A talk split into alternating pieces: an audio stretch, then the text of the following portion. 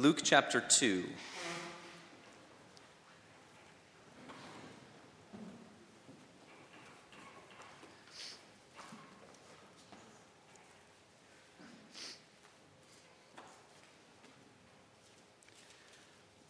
going to focus on verses 8 through 14, but we'll read verses 1 through 20 of Luke chapter 2. Just thought we'd have one, one more reflection on the birth accounts as uh, we head into Christmas week. So that gives us opportunity to look at the second chapter of Luke tonight. Luke 2, beginning in verse 1. Hear now God's holy and inspired word. In those days, Caesar Augustus issued a decree that a census should be taken of the entire Roman world. This was the first census that took place while Quirinius was governor of Syria, and everyone went to his own town to register.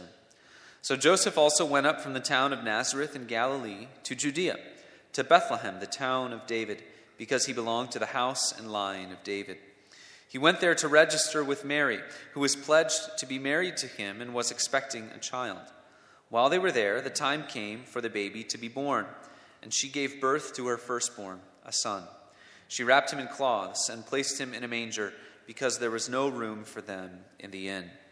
And there were shepherds living out in the fields nearby, keeping watch over their flocks at night. An angel of the Lord appeared to them, and the glory of the Lord shone around them, and they were terrified. But the angel said to them, Do not be afraid. I bring you good news of great joy that will be for all the people. Today in the town of David, a Savior has been born to you. He is Christ the Lord. This will be a sign to you. You will find a baby wrapped in cloths and lying in a manger.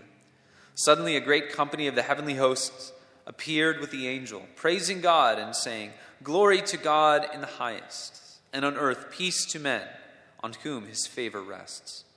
When the angels had left them and gone into heaven, the shepherds said to one another, Let's go to Bethlehem and see this thing that has happened, which the Lord has told us about. So they hurried off and found Mary and Joseph and the baby, who was lying in the manger. When they had seen him, they spread the word concerning what had been told them about this child. And all who heard it were amazed at what the shepherds said to them. But Mary treasured up all these things and pondered them in her heart. The shepherds returned, glorifying and praising God for all the things which they had heard and seen, which were just as they had been told. The grass withers, flower fades. The word of the Lord endures forever.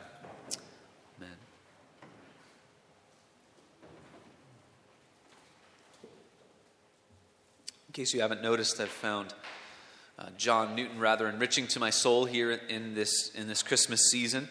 So we get uh, a little bit more of him tonight. He, of course, was he was famous for many things, writing Amazing Grace probably most of all, but he was very concerned about Handel's Messiah in his time because of really the the artistic glory and beauty. And one of the things that he wanted to make sure of was that people did not miss the, the, the truths that were found therein. Of course, Handel's Messiah is a wonderful uh, arrangement of scripture texts set to music. And so he went through the entire oratorio and did every single text and preached every single text to his congregation. You can find his volume four in his work. It's a big, thick work. All of those sermons, uh, we have them. And he had mentioned many times in those sermons that, that there is often this dynamic in the world that the things that are of the, the, the highest artistic quality and really the, the elite of the elite in beauty, particularly in his world, those who would be able to partake of such a thing, for instance, to see Handel's Messiah at Westminster Abbey, it would be really the, the richest of the rich or the elite of the elite of society, really that top upper echelon of, uh, of the population. And certainly, entertainment is more democratized in our world now. Uh, many people, you can go to almost any concert you, you want to go to, but there are still those uh, elite aspects about entertainment, right? Uh, only certain people are invited to the award shows. And even at your, your basic uh, concert, you do have the best seats in the house, of course. And uh, common folk, those who can't fork over an unlimited amount of money, they will not be able to experience things in the same kind of way. And so it's interesting as you think about this uh, very famous Christmas passage in Luke chapter 2. You have uh, the angels in, in heaven, and most, I would say, most pastors and uh, Christian theologians would say that, or have said that this was a song. And uh, we've seen that show up in the Christmas tradition. Many songs that, uh, that highlight this. And certainly, angels we have heard on high is uh, probably chief among all of them. But here you have lowly shepherds, and they are uh, made the audience to perhaps one of the most glorious things that has ever happened in all of the world. They were not charged any admission price, they did not have to elbow their way uh, through a crowd. Rather, uh, they're keeping watch over their flocks, and unexpectedly and instantly, seemingly out of nowhere, all of a sudden you have uh, an angel speaking to them, and then a whole host of angels praising God in the way that uh, this, the word describes to us.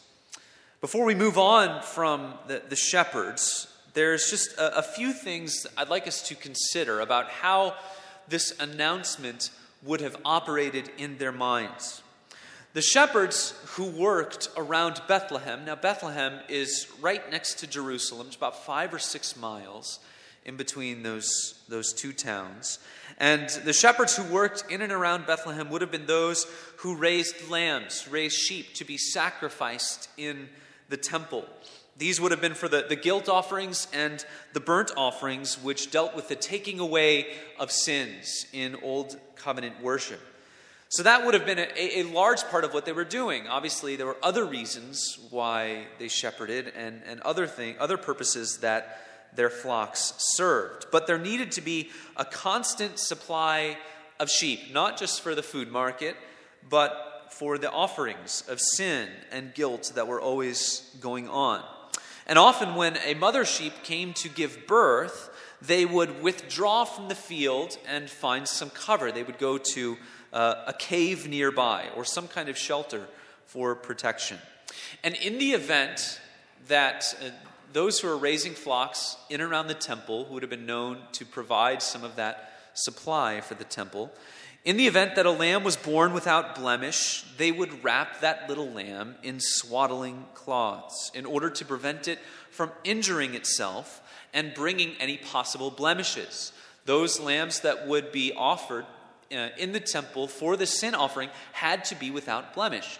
And oftentimes, animals, when they're uh, kind of just born, they'll thrash around, and sometimes they would uh, injure themselves in that way. So, shepherds often would wrap a, an unblemished lamb in swaddling cloths. And this would have been a huge part of, uh, of their understanding, particularly the shepherds that we're thinking about tonight. So, when the angel of the Lord makes this announcement to the shepherd, the shepherds, and he says, They will find the babe wrapped in swaddling cloths. Immediately, they would have, they would have wondered why this baby was being treated as an unblemished lamb. It was, of course, because they were seeing the Lamb of God. To what extent they understood those things is a mystery to us, but the Bible brings these things to us so that we find all the more glory in, uh, in the Christmas story. This Lamb of God would take away the sins of the world by providing in his own body the full and final sacrifice for sin. A beautiful thing to think about even as we uh, begin to look at this passage together. So, the appearance of the angels. The shepherds are abiding in their fields, keeping watch over their flocks. The angels appear and this is presented as something that would have taken the breath away of, of the shepherds. We read that they were terrified. I, uh, as you'll notice, if I use this in the call to worship once a time or once a year in our Christmas season, I always love the King James. They were sore afraid. They were sore afraid. The glory of the Lord shone around these shepherds. Whatever this was specifically, it is at least a radiance of the glory which heavenly beings carry with them. Angels are not God, but they are heavenly beings, spiritual beings, and they carry with them a, a glory. There's a glory that goes before him that catches uh, us in awe. There are, are some instances in Scripture where a man falls down before an angel. In the book of Revelation, this happens, for instance. The angel says, Don't do that. Don't worship me because I am not God. But the instinct is the glory that they carry with them, the, the brightness, the radiance of the glory, causes us to stop in our tracks. You can think of this the way you would think more in the ancient world of messengers from a king's court. If a king wanted to send a message, he would send his messenger not uh, dressed in, in kind of street clothes, but he would want them to be decked out in kind of royal regalia, that, that there would be a, a presence that they would carry with them, because that would be, in a sense, the, the glory of the king is being carried with the messenger. And that's what angels do. They carry the glory of God with them. So they are terrified. But the angel says, Do not be afraid. Probably uh, easier said than done. Suddenly, a whole host of angels appears, and this becomes a glory that uh, we cannot even uh, begin to imagine. It's no wonder that right when they hear this, they want to go and check it out. You, you can't take in an event like this. And the angels say, Now go and search for this child. Can you imagine that the shepherds would just kind of stay there and say, Ah, it's probably not even worth uh, listening to them? No, of course. They've seen this glory, and they now go and search for this child that they have been told about. This causes us uh, to realize that in some ways, this is uh, really the first announcement, proclamation of Jesus Christ after his birth, right? After the birth of Christ, kind of the, the first proclamation of the good news that he has come. It was not men who have spoken this, but angels. Angels gave this announcement of the good news. Now, today, it is not angels who speak the gospel of Jesus Christ, but it is men. Perhaps we think that if angels were the ones who were doing the preaching, the church would be in a much better place, right? Men don't strike us with the kind of awe that angels do. To return to our beloved uh, John Newton, he says this The glorious gospel of the blessed God, with respect to its dignity, depth, and importance, may seem a fitter theme for the tongue of an angel than of a man. But angels never sinned and though they might proclaim its excellency, they could not, from experience, speak of its efficacy. It's fitting reading uh, Newton write about this, who was formerly the captain of a slave ship. He said this from, from a pulpit back in England, and he was a testament that the gospel changes lives from sinners into sons and servants. And that is one of the greatest testimonies to this truth. So then he goes on In this respect, sinful worms are better qualified to preach to others concerning him by whom they have themselves been healed and saved.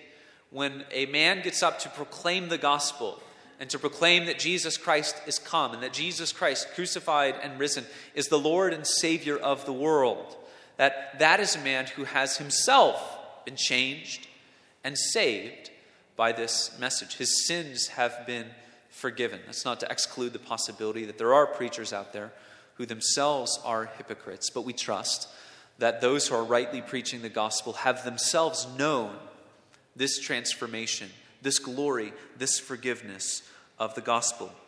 He says their weakness is better suited to show that the influence and success of the gospel is wholly owing to the power of God. And this is the way that God has ordained that the good news would be proclaimed. And so you think about the shepherds who take in this, this gospel message.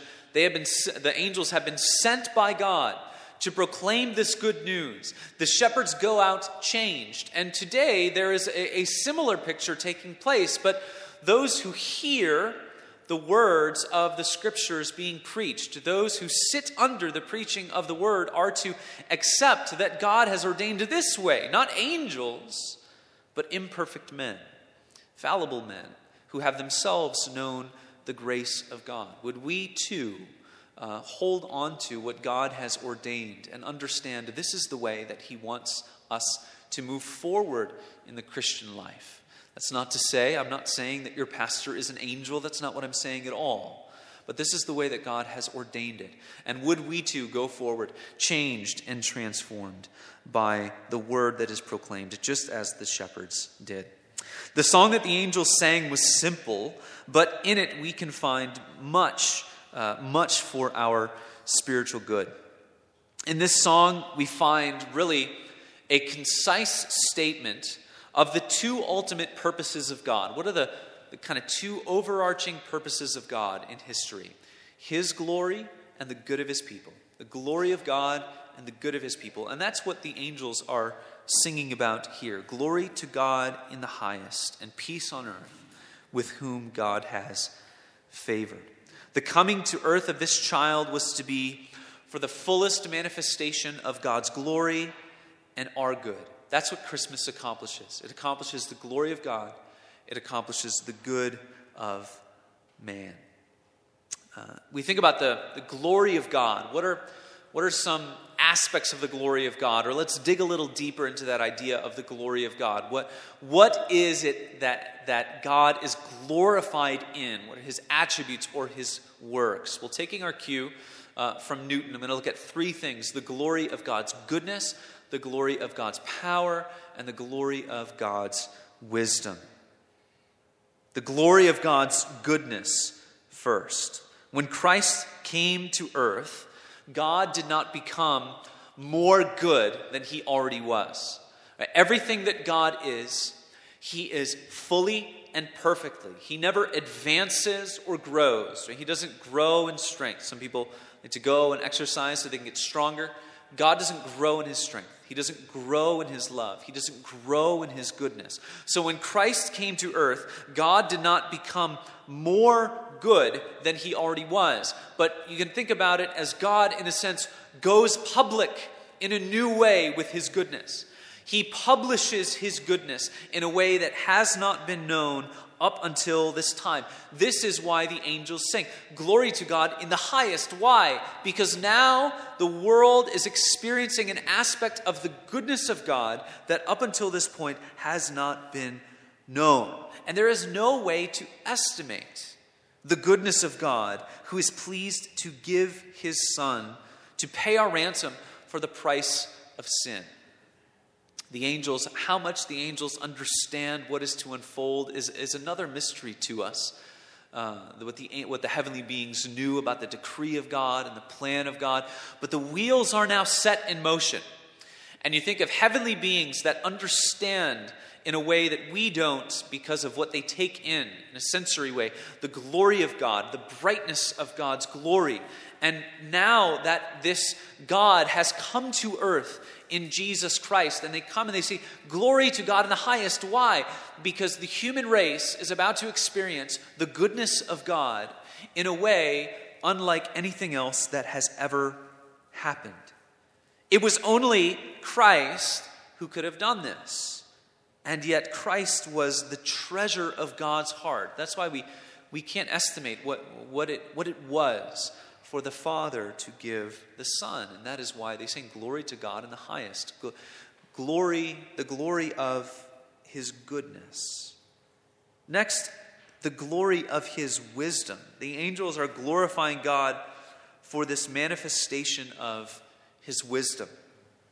In Ephesians chapter 1, it says that God was acting in all wisdom and insight, making known to us the mystery of his will according to his purpose, which he set forth in Christ as a plan for the fullness of time, to unite all things in him, things in heaven and things on earth. The glory of the incarnation shows God's wisdom.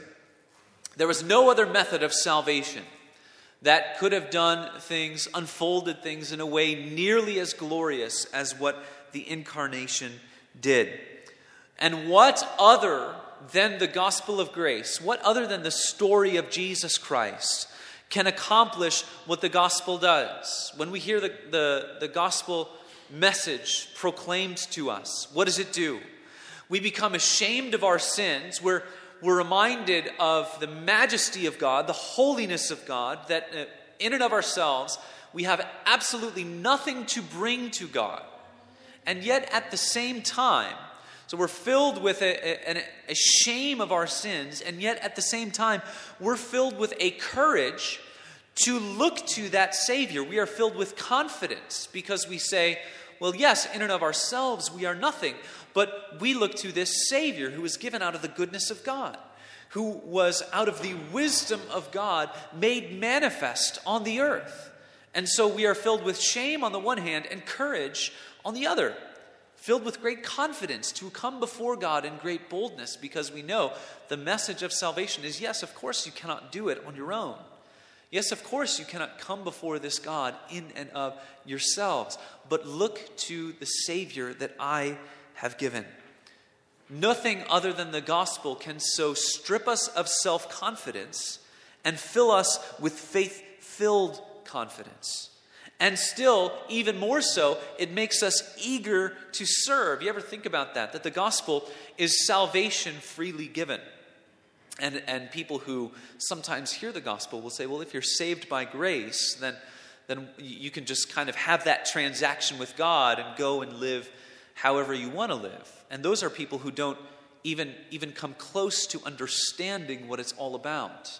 Because those who are hit with the truth, the reality of the gospel, it becomes our great joy. It becomes our, our only central defining purpose to serve the God who has saved us.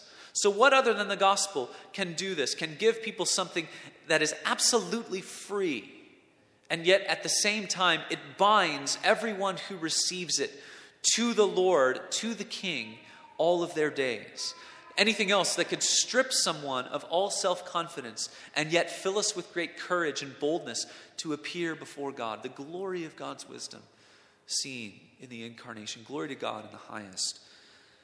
His wisdom, his goodness, his wisdom, and then thirdly, his power. God is glorified in his power. It is a marvelous thing. And it takes power that we cannot even fathom, that God could turn the action of all of the, all of the sin, all of the, the muckiness, all of the messiness of human history, that he could remain sovereign over, over everything, for every human heart, for every human action in some mysterious way, to such an extent that even while men go on sinning, God is not thwarted in his purposes. And even those who would go about, you think in the life of Jesus Christ, all of those who were set against him, all of those who wanted uh, Jesus to, to be out of the picture. And yet God accomplishes all of his purposes in and through his servant. So, Acts 4 uh, 27 and 28, we read this Truly in this city, there were gathered together against your holy servant Jesus, whom you anointed, both Herod and Pontius Pilate, along with the Gentiles and the peoples of Israel, to do whatever your hand, that's God's hand, to do whatever your hand and your plan had predestined to take place. Here you have Herod, uh, wicked ruler, Pontius Pilate, Roman governor. Uh, these men wrapped up in all kinds of, of sinful political machinations. You have the, the Jewish leaders, the religious establishment, and that's just a tiny microcosm, just a tiny picture of human history, of all that needed to happen to bring about the birth of Jesus Christ, the life of Jesus Christ, his death and his resurrection, and then beyond the life of Christ, that God still, in all of his sovereignty, continually works out and applies the benefits of Christ to every single human heart whom he has appointed for salvation.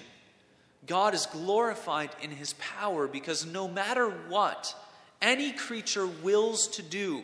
And no matter what earthly power anyone has, God is never taken off of his purposes, he's never thwarted, and no one can ever prevent him from accomplishing what he has purposed. It's a great reminder set for us there in Psalm 2. Psalm 2 is kind of a wonderful picture of uh, the sovereignty of God. It says, The kings of the earth set themselves, and the rulers take counsel together against the Lord and against his anointed. Now, the kings of the earth, right? All, all, earthly power, if it were connected together, if they conspired together against the Lord, and then what happens? The one who sits in the heavens laughs. The Lord holds them in derision. Then he will speak to them in his wrath and terrify them in his fury, saying, As for me, I have set my king on Zion. God says to all the powers that be on the earth, My king's going to Zion. My king is going to reign, and no one can stop him from doing that. Glory to God in the highest for his goodness, for his wisdom, and for his power.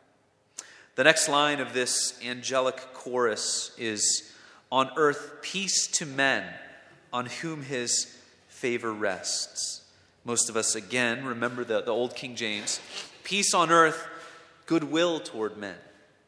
The, with that older reading, we tend to think of this chorus as uh, highlighting God's glory uh, in his work, glory to God in the highest, and then our work, peace on earth, goodwill toward men. But that is actually not the, the, the way to understand this song. That the angels aren't saying, glory to God, and then men can create peace on earth if they have goodwill towards one another. That is kind of the message we receive at Christmas time, and it is good to be filled with goodwill towards our neighbor. That's a good thing in a Christian way, to our Christian friends, to our non Christian friends. But that's not what the angels are singing about. It is God who makes peace. And the peace that the angels are singing about is ultimate peace, it's eternal peace. The angels are announcing that peace is upon those whom God bestows his grace, the recipients of his favor according to God's good pleasure. The birth of Jesus was prophesied to be for the fall and the rise of many in Israel. In other words, Jesus was going to be a troublemaker. He was going to create problems for many. One New Testament scholar says this The meaning seems to be not that divine peace can be bestowed only where human goodwill is already present, but that at the birth of the Savior, God's peace rests on those whom He has chosen in accord with His good pleasure. In other words, God is being glorified right now because this child has been born. This child is the Savior. And the wheels are set in motion, and therefore, all of those whom God has been pleased to appoint for his favor, there is peace. All of those whom God has promised salvation in his own divine decree, it is as good as done, because God will not fail in all that he has set to do. Christ makes peace. Colossians 1 For in him all the fullness of God was pleased to dwell, and through him to reconcile to himself all things, whether on earth or in heaven, making peace by the blood of his cross. It's only in the cross that we will find peace. Thus, those who reject the work of the cross have no peace. Another theologian says this the knowledge of this mercy when revealed to the sinner's heart, subdues his enmity, constrains him to throw down his arms, and to make unreserved submission and surrender of himself, and forms to him a temper of love and confidence, and brings him to a habit of cheerful obedience. That's what the, the peace of Christ does to those who know it. Goodwill, divine favor. Uh, what about that last phrase there? in, in the chorus the angels sing. This is the assurance of having God's favor. In our worship liturgy, this is the assurance of pardon. Why do we take time every week to just, in simple words and simple phrases as we find them in Scripture, to say the gospel message, the gospel of grace, the gospel of forgiveness? It's because we must grow to appreciate the fact that there is no blessing on earth that we can know that is like hearing the explicit assurance that God's favor rests on you because there's nothing that you have done to deserve God's favor. There's nothing that you have done to receive that favor. We were once rebels and at enmity with God. And yet his favor rests upon us. He is our portion, and heaven is our home. So we think about all of these things. Glory to God in the highest for his wisdom, for his goodness, for his power. And there is peace for those whom God has appointed the recipients of his favor. It's for that reason we ought to strive to make this the song of our hearts, that we will seek God's glory in our life, in our world, because he has assured us of our good. He grants us this marvelous blessing of peace, accomplished in Christ, done forever, never to be taken away. That assurance of peace and the glory of God, understanding that God is glorifying himself no matter what. He will not be thwarted in his purposes. So when we act in ways to further publish that glory of God in our own lives, we're going with the flow of the universe. That's where all of God's creation is headed. Everything is headed towards that final result of God's glory and our good. So we make this song the song of our hearts, and we live in ways that reflect it. Christ, the Savior, is born. What great good news. Let us sing that good news together as we depart. Let's pray. Heavenly Father, we thank you, and we praise you, we ask that you will allow us to reflect upon these things uh, in the coming week, to celebrate rightly, to feast, to rejoice, uh, to thank you for all that you have done. Fill us with confidence in the midst of a world uh, that is like sinking sand. And everywhere we look, people say there is nowhere to rest, there is no, no rock on which to stand. May we be standing upon the rock. May we be fearless in the midst of this world that has nowhere to place their hope. May we hope in Jesus Christ. May we uh, have our hearts filled with this song, the glory of God and the good of man, knowing that you have given us all of these things. Fill our lives with these things by the power of the Spirit. In Christ's name, amen.